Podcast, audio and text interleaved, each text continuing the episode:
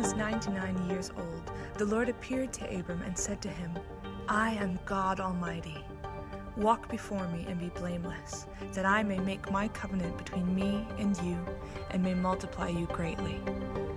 Then Abram fell on his face. And God said to him, Behold, my covenant is with you, and you shall be the father of a multitude of nations. No longer shall your name be called Abram, but your name shall be Abraham, for I have made you the father of a multitude of nations. I will make you exceedingly fruitful, and I will make you into nations, and kings shall come from you. And I will establish my covenant between me and you and your offspring after you throughout their generations for an everlasting covenant, to be God to you and to your offspring after you. And I will give to you and to your offspring after you the land of your sojournings, all the land of Canaan, for an everlasting possession, and I will be their God. And God said to Abraham, As for you, you shall keep my covenant you and your offspring after you throughout their generations. This is my covenant which you shall keep, between me and you and your offspring after you. Every male among you shall be circumcised. You shall be circumcised in the flesh of your foreskins, and it shall be a sign of the covenant between me and you. He who is eight days old among you shall be circumcised. Every male throughout your generations whether born in your house or bought with your money from any foreigner who is not of your offspring, both he who is born in your house and he who is bought with your money shall surely be circumcised. So shall my covenant be in your flesh, an everlasting covenant. Any uncircumcised male who is not circumcised in the flesh of his foreskin shall be cut off from his people. He has broken my covenant. We are in a long journey through the Old Testament book of Genesis. And we know whether you've been a Christian for a while or this is all kind of new to you, we know it can be a bit of a slog sometimes, a bit difficult getting into the Old Testament. It's not quite always as accessible and as clear as the New Testament part of the Bible, which is where we see Jesus most clearly. But that doesn't mean it's unimportant or that we can't learn things from it. I wonder if you're like me when you watch maybe a box set, series, something like that, and you see one of the actors and you think, oh, I've seen them in something else. What have they been in? And maybe you look up on IMDb or Wikipedia or something like that, and you say, oh, yeah, they were in that, they were in that, they were in that. It's kind of like interesting, it's kind of like background, but it's not really connected to the story, the series that you're watching. Sometimes we can have that kind of attitude with the New Testament, the Old Testament. The New Testament, that's very relevant. That's the story I'm tracking with. The Old Testament is kind of like background, kind of like, oh, it's interesting, but not really applicable. Well, that's, that's not how we should see it. That's not how we should see it. Actually, the New Testament, the story that we're into, the Old Testament is more like when that series does a prequel or a sort of origin story what we see then is that actually it's the same story. The Old Testament and the New Testament actually are the same story, it's just a different part, it's just a different section of it.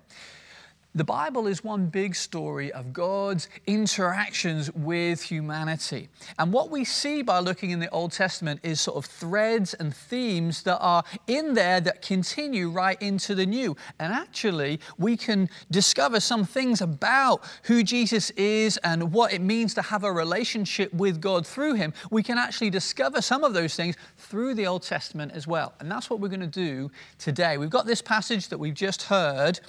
And I'm going to break it down into three sections. And it's all about having a relationship with God because that's what God does here with this man called Abram. And what we see here is revelation, grace, and then response. So I'm going to start with revelation. At the beginning of this passage, what we've seen is God appears. He appears to Abram.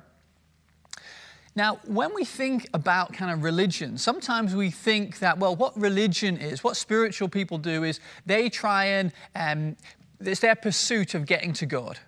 You know, uh, maybe the uh, Muslim faith is about uh, obedience that leads to righteousness. Maybe the, the Buddhist idea is that we try and transcend the self to get to nirvana, get to liberation, something like that. Even the sort of more probably the Western, sort of uh, secular or agnostic kind of viewpoint, it's all about life is about what we can do, how uh, we can behave, what we can get out of life. It's all about our behavior. Christianity is very different to all of those different other worldviews and types of seeing the world because Christianity says we can't get to God. It's not about what we can do. What we need is God to come to us. God appears to us. And what we see in the Bible is this happens in the Old Testament. We see God appearing to different people. We see it in this passage right now. But also in the New Testament, we see exactly the same thing, but even more vivid color. We see Jesus God becoming a human person and living amongst us, we see him. He appears to us. And even for those of us who follow Jesus but live after the time that he was walking around on the earth, actually, we know if we've become a Christian, it's because uh, there's a moment that the Holy Spirit revealed God to us. We, we suddenly thought, he's, he's real, he's alive. This is, this is true because we've, we've met the person of God, and it's spiritually speaking, we have seen him. He has appeared to us. Now, in our journey of coming to faith, reason, questions, maybe experiences come along the way. They're important in our journey, but it all starts with God appearing to us. If we're a Christian, we've all had that experience, and that is what the beginning of a relationship with God looks like. We need God to uh, appear to us. Now, we see that in this passage, and we see the way that Abram responds. Understandably, he's overwhelmed. It says he falls on his face because God reveals himself as God Almighty, El Shaddai. It, it, emphasizes God's power and supremacy. But the other thing that we see in here in God appearing, the revelation of God, is something to do with the holiness of God as well. Because did you notice what it said there? God says, I am God Almighty, walk before me and be blameless. Now, what's that about? Is God actually expecting Abram to suddenly be morally perfect? I'm not sure that's what it's getting at, but I think, I think what it's pointing to, firstly, is God's desire for relationship with Abram. He said, Walk with me. I want you with me. What a thing. The God Almighty wants a relationship with this guy, just like God wants a relationship with us. But he says, be blameless. How are we to understand that? Well, the God of the Bible is, is a, a holy God. We see that the right the way through. He is a holy God. He never compromises on that. But also, He wants relationship with us. And it's almost like He's saying, Walk with me. It's almost like, well, it is. Holiness is the pace that God walks at. So if we want relationship with God, God is saying, Come with me, walk with me. I'm walking in holiness, I'm walking in righteousness. Sometimes when we think about God, we think, well, God is he's the, he's the dictator, He's the one in charge. He gives us the list of rules, these are the things to do and don't, and that's how we should live. No, no, that's not how God reveals Himself. God reveals Himself, yes, I am holy. Holiness is about who I am, but I want you to be with me, and I'm going to bring about transformation in your life so you can walk with me. Now, just like for Abram, just like for us, we can't, we can't walk in holiness. We, we can't do it in our own strength. And so that's why we thank God for Jesus. Thank God for Jesus, who is the one who comes to us, who restores us, who reconciles us, who forgives us, so that we can have this relationship with God. And that's why that's what happens in the New Testament part of the Bible. This sort of instruction becomes clearer. But the language that uses there, we see it in Galatians chapter 5 when the instruction is keep in step with the Spirit. It's kind of the, exactly the same idea. Keep in step with the Spirit. Now, sometimes if we're familiar with the Bible, perhaps we come across that phrase and we think, oh, yes, keep in step with the Spirit. Sort of be spiritual, have spiritual experiences, have meetings with God, enjoy the presence of God. Yeah, I think all those things are included in that. But the context of that verse, keep in step with the Spirit, is actually keep in step with the Spirit as opposed to sinful, selfish things that we can give ourselves to. It actually says keep in step with the Spirit rather than be involved in jealousy, anger, drunkenness, sexual immorality. It's those two contrasts. What's going on there? The instruction to us is God wants us to be with Him and walk in holiness, not because He's ticking a list, do's and don'ts. No, because He's saying, actually, the way you're walking there in jealousy, ang- anger, drunkenness, sexual immorality, that's walking in the gutter. That's walking in the gutter. That's not helpful to you. That's damaging to you. That's not good for you. And Jesus is the one that comes and rescues us from the gutter and said, No, actually, you're going to walk in righteousness with a holy God who loves you and cares for you and wants you to be with him. And that's the Christian life. We get tempted, we get prone to go back into the gutter, back into those things, and Jesus restores us, rescues us, brings us back so that we can walk with Him. It's all about relationship. That's what God wants for us. So that's all about the revelation, God appearing. The second part I want to focus on today is the grace of God, incredible grace of God. We see this in abundance in this passage. Sometimes we get the idea, well, the Old Testament God, he's sort of smiting people and seems to be angry, and the New Testament God, well, he's much more friendly. We see that in Jesus. Now, actually, this Old Testament passage, do you notice the abundance of grace that God shows to Abram in this? What do we see? What does God do for Abram? a list, a whole list of abundant blessings. God gives him a new name, a new identity, a new destiny.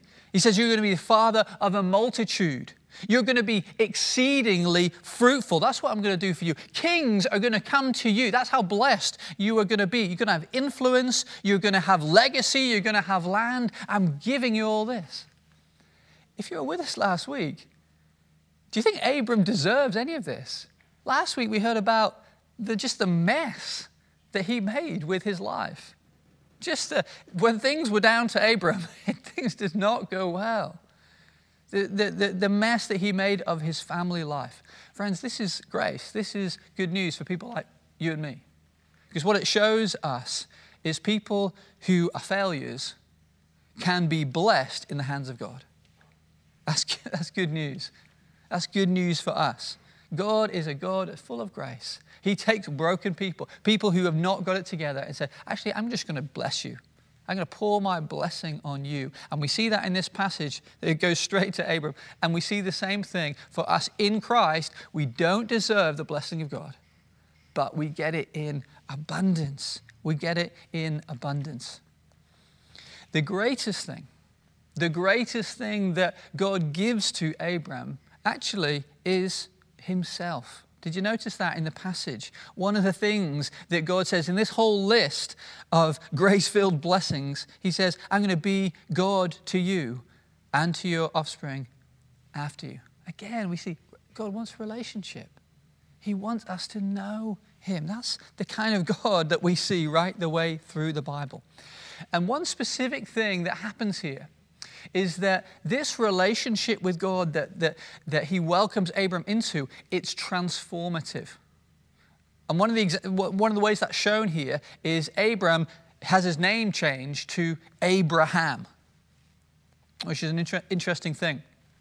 A few weeks ago, I watched the, uh, the film Dances with Wolves, which is quite an old film. I don't know if you're like me, the sort of classic films from the past that you just kind of missed somehow. You didn't watch them, uh, and then they sort of pop up on Amazon Prime or whatever. Oh, I'll watch that. Anyway, it's quite a long film. Catherine didn't join me for this journey uh, of watching this, but it's, it's, it's a film, if you haven't seen it, it's about. Um, this um, uh, lieutenant in the American Civil War, and he gets involved with this Native American uh, tr- tribal people. And the title, Dances with Wolves, is the title, the name that he has been given by them. Because in that culture, names were kind of descriptive. They see him in this incident, and they, that's what they call him Dances with Wolves. That's his, that's his name, which is an interesting concept. I wonder if, if we did that. Oh, there goes Preacher's Too Long. Oh, that's him there. Yeah, but we don't do that. But this idea of naming something after who they are or something that they have done. Now, the name change that Abram goes through, he's go, Abram means a sort of exalted father. So it's, it's a decent name. But then Abraham is father of a multitude. This is part of what God does in his life. He's called, no, actually, you're going to be called father of a multitude. But let's think about it. He, he's not there yet. God says to him, This is who you are. You're father of a multitude. And actually, the, the, the, the child of the promise is not yet born yet. That's still to come. What's going on there? Well, this is what God does. This is part of the grace of God. That his people he names them, He shapes their identity. And it's not about what they've done before. It's not about uh, what they're doing right now. It's actually their identity is about who they are in the promises of God. It's about their destiny. It's about who God sees them to be and who God is making them. And that's what God does with Abraham. No, you are Abraham. This is what I'm doing in your life. This is who you are going to be. And this is my identity that I am giving to you. This exact same thing is for us, for those of us in Christ as well. That's what it says in the New Testament. 2 Corinthians chapter 5. If anyone is in Christ, he is a new creation. The old has passed away. Behold, the new has come. See, this is good news for us. Not only does God appear to us, not only does God work graciously in our lives, but the relationship that we can have with God through Jesus Christ transforms our identity and it just sets a different trajectory of all our lives. This is, this is what God does. Isn't it good news that being a Christian means you're not defined by your mistakes? You're not defined by your past. You're not defined by what people say about you or what people think about you or have said about you in the past. You're not defined by those badges. You're actually defined by what God says about you, His love for you, and what He has, His plan, His trajectory for your life. You're a new creation in Christ. That's who, that's who we are. You know, before I met Jesus, I was Matt Carville. That's who I am. That's who I was. But actually, in Christ, I am Matt, filled with grace, appointed for fruitfulness, child of the living God, ransomed, freed, restored, forgiven, eternal life, loved by my Father, Carvel. That's who I, that's who I am. That's who Jesus has made me to be. And he wants me to walk with him in that identity. So often, even as Christians, we, we get stuck in sin or we just get stuck in life because and so much of it can be to do with the fact that we're living an identity that we used to have, or we're living under a lie of something that someone else has said about us. And it's not what God says about us, and it's not who God's made us to be. The grace of God in our lives transforms us. And we're defined by our relationship with Him and the grace and the mercy that's found in Jesus Christ. Happens for Abram, happens for us as well. And so, in the time we've got today, I also want to get into the response because we see in this passage, God does give Abraham, now he's called, something very practical uh, to do. And, but, but, as we get into that, I just wanted to underline that obedience to God, whether it's here or in the Christian life, flows from receiving grace. We receive the revelation of God, we receive the grace of God, and then our response to God flows from that we obey in response to God's grace. Not to earn it. No, no, res- we receive it and then we walk in it. That's why we want to obey because we've first been loved by God. So let's get into this practical step of obedience that, that uh, God is asking Abram to uh, perform and walk in. In verse uh, 10 there, it says, This is my covenant, which you shall keep between me and you and your offspring after you. Every male among you shall be circumcised. Okay, here we go. Let's get into the details. What's this about? What is this? Okay, just to be completely clear, in case you're wondering what is circumcision, circumcision is the removal of a male's foreskin. That's what it is. Now, we, for some of us, if, especially if we're from a European context, this is a very bizarre thing. It's like, well, this is just weird. Actually, in other parts of the world, this is actually very prevalent. Many, uh, much of Africa, uh, much of Asia, North America, uh, many, many people would be circumcised. This would be very normal part of life. Okay, worth saying that even uh, today. But it is something that has a sort of ritual, symbolic um, meaning uh, to it. It's also just on a very practical thing to say, something that is not actually harmful. If it's done properly, it doesn't uh, um, result in any lasting damage uh, to anyone. That's important to say because sometimes we can look at these passages, oh, they want to do this, this thing and it's not going to be good for people. It's a bit barbaric. No, no, actually, it's, it's not. It's not. And we might get confused with this kind of idea and other ideas we might see in other cultures to do with FGM or something like that. No, no. That is deliberately harmful, and it, that is a barbaric practice. Okay, that is very different than what we're talking about. I just want to uh, make that clear. That's very against what the Bible is talking about here. Now, this is something um, that's, that, that, that is okay uh, in, that, in that sense. But still, you ask, but why? Why would God ask his people to do this? Well, okay, it's a symbol of the exclusive relationship that God was establishing with Abraham and his family. They, this is in the context of being the covenant people of God, the carriers of the promise. Now, I'm sure when Abraham told his family, hey, this is what we're doing, they were like, oh, this is a bit weird. This is still a bit weird. Like, couldn't we, okay, I get the, we want to be connected to God or, or be part of his club or whatever. Can we just wear badges instead? Do we have to like get the knives out and do that sort of thing? No, well, the actual practice of it is not arbitrary. There is actually meaning, significance in, in the, the, the, what it actually is, the practicalities of it. So that's what we're going to do for the last few minutes. We're going to look at that because there's rich symbolism here that, again, even helps us to understand the nature of the type of relationship that God wants to have with us through Jesus, incredibly. What does this practice speak of?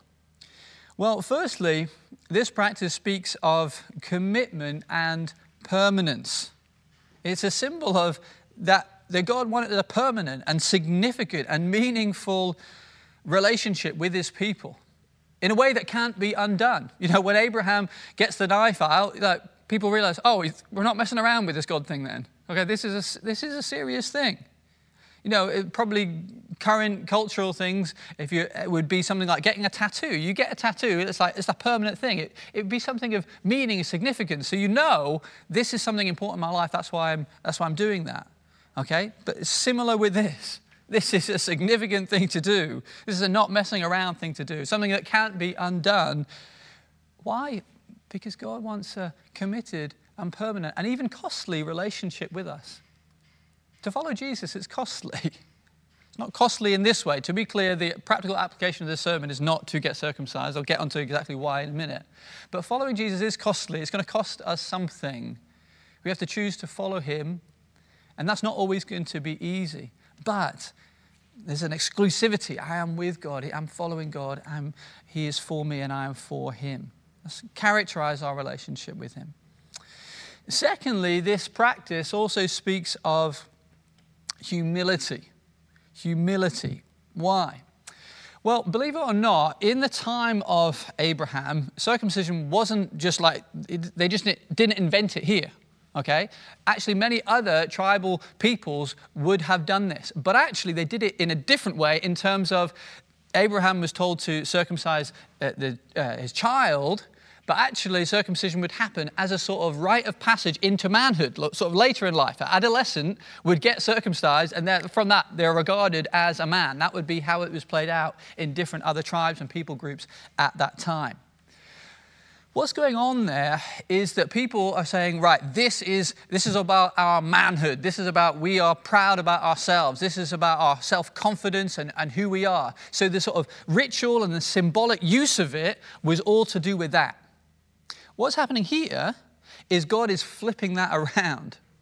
And actually, by taking it from a, rite of passage to be a man, actually doing it to your children, sort of completely uh, flips that around and say, ah, No, I'm going to humble you. This is not going to be a symbol of pride for you and how confident you are uh, in yourself. This is going to be uh, a humbling thing because you can't do that. You know, once you're circumcised, that's it. You, you can't do that again. That, that, is, that is done. And so God is humbling his people. Why? Because he's saying, I want you to be a dependent people. I don't want you to be reliant on yourself. I don't want you to be so proud and puffed up at the fact that you can um, you know, have children and, and be self confident and that sort of thing. For Abraham, his biggest thing in life, his biggest goal in life was to have children. And that would have been common in that culture that having offspring, that would be a, a, a, symbol, a status symbol. That's what it's all about. And this practice, God is saying, is not going to do harm to you, but it's symbolic of the fact that God is cutting, literally cutting at that area, saying, no, actually, you need to trust me for this. You need to trust me for your future. You need to trust me for your legacy. when Abram got, literally, I guess, got the knife out to circumcise his son, he's, I'm trusting, I have to trust God here. I trust God that this goes well, and I trust God that He has got my legacy and family. Can you imagine? It's easy to say that frivolously, but can you imagine that everything that Abram was was all about his offspring, it was all about his family, it was all about his legacy. And God is saying, No, okay, you're going to need to trust me for this. This is a faith step. This is not about being confident in yourself. So there's something about the symbolism of what is going on there. The final thing to say, really, well, is okay, why? why, why don't New Testament um, believers or Christian believers do this? Well, it's because all these threads that we've been talking about commitment, permanence, humility all these threads are come together in baptism and in Jesus and what he has done. Because now we ask the question how do we identify as part of God's people? Part of the people that have these promises that God gave to Abraham. Uh, Well, what we understand now, the light that the New Testament and the person of Jesus sheds on this is like, no, no, this is not about an ethnic group anymore. This is not about physical symbols. This all points us towards the death and the resurrection of Jesus Christ. And so the New Testament does link circumcision to baptism, but it's in a way that points us to Jesus and his death and resurrection because. Baptism demonstrates this committed, permanent, humble, sort of death to self attitude, trusting God attitude as we identify with a crucified Savior. And the passage that we have today ends with this kind of in or out language, kind of saying, you need to do this so that you're part of God's people and you're part of my family. And if you don't do this, you're out. And what we see in Jesus and what we see in the cross of Jesus is Jesus, who is in part of the Trinity, but he comes to us and he even gets cast out into the, onto the cross, cast out to a place of sin, paying uh, for our sin, under the judgment of God, cast out by society, even cast out, it seems, by the Father, so that we can be brought in. And that's what this is all about. This in or this out, this relationship with God, it all points us to Jesus. What do we see at Jesus? What do we see at the cross? We see Jesus fulfilling our part of the covenant that we could never fulfill. We can't walk with God. We can't walk with God in holiness in every, in every way. Abraham didn't manage it. He was carried along by the promises and the grace of God. And we need Jesus. He's the one that is fully committed, that died on the cross once and for all as a permanent sacrifice for sin. Utter demonstration of humility dying to self, dying for our sake. So, why? So that we can be in. We can know this relationship with God through faith in Him. And we can walk with God. We can walk with God. Let me pray for us. Jesus, we so thank you for your cross. We so thank you that at that moment you were put out, became sin for us, so that we could come into a relationship with God. And I want to pray right now anyone who is not yet trusting in you with their life. Lord, that you would appear to them by your Spirit right now, that that might be drawn in by you, might realize their need for forgiveness and receive it right now in Christ in their hearts. Help us, Lord God. Help us to walk in your ways. We pray in Jesus' name. Amen. Amen.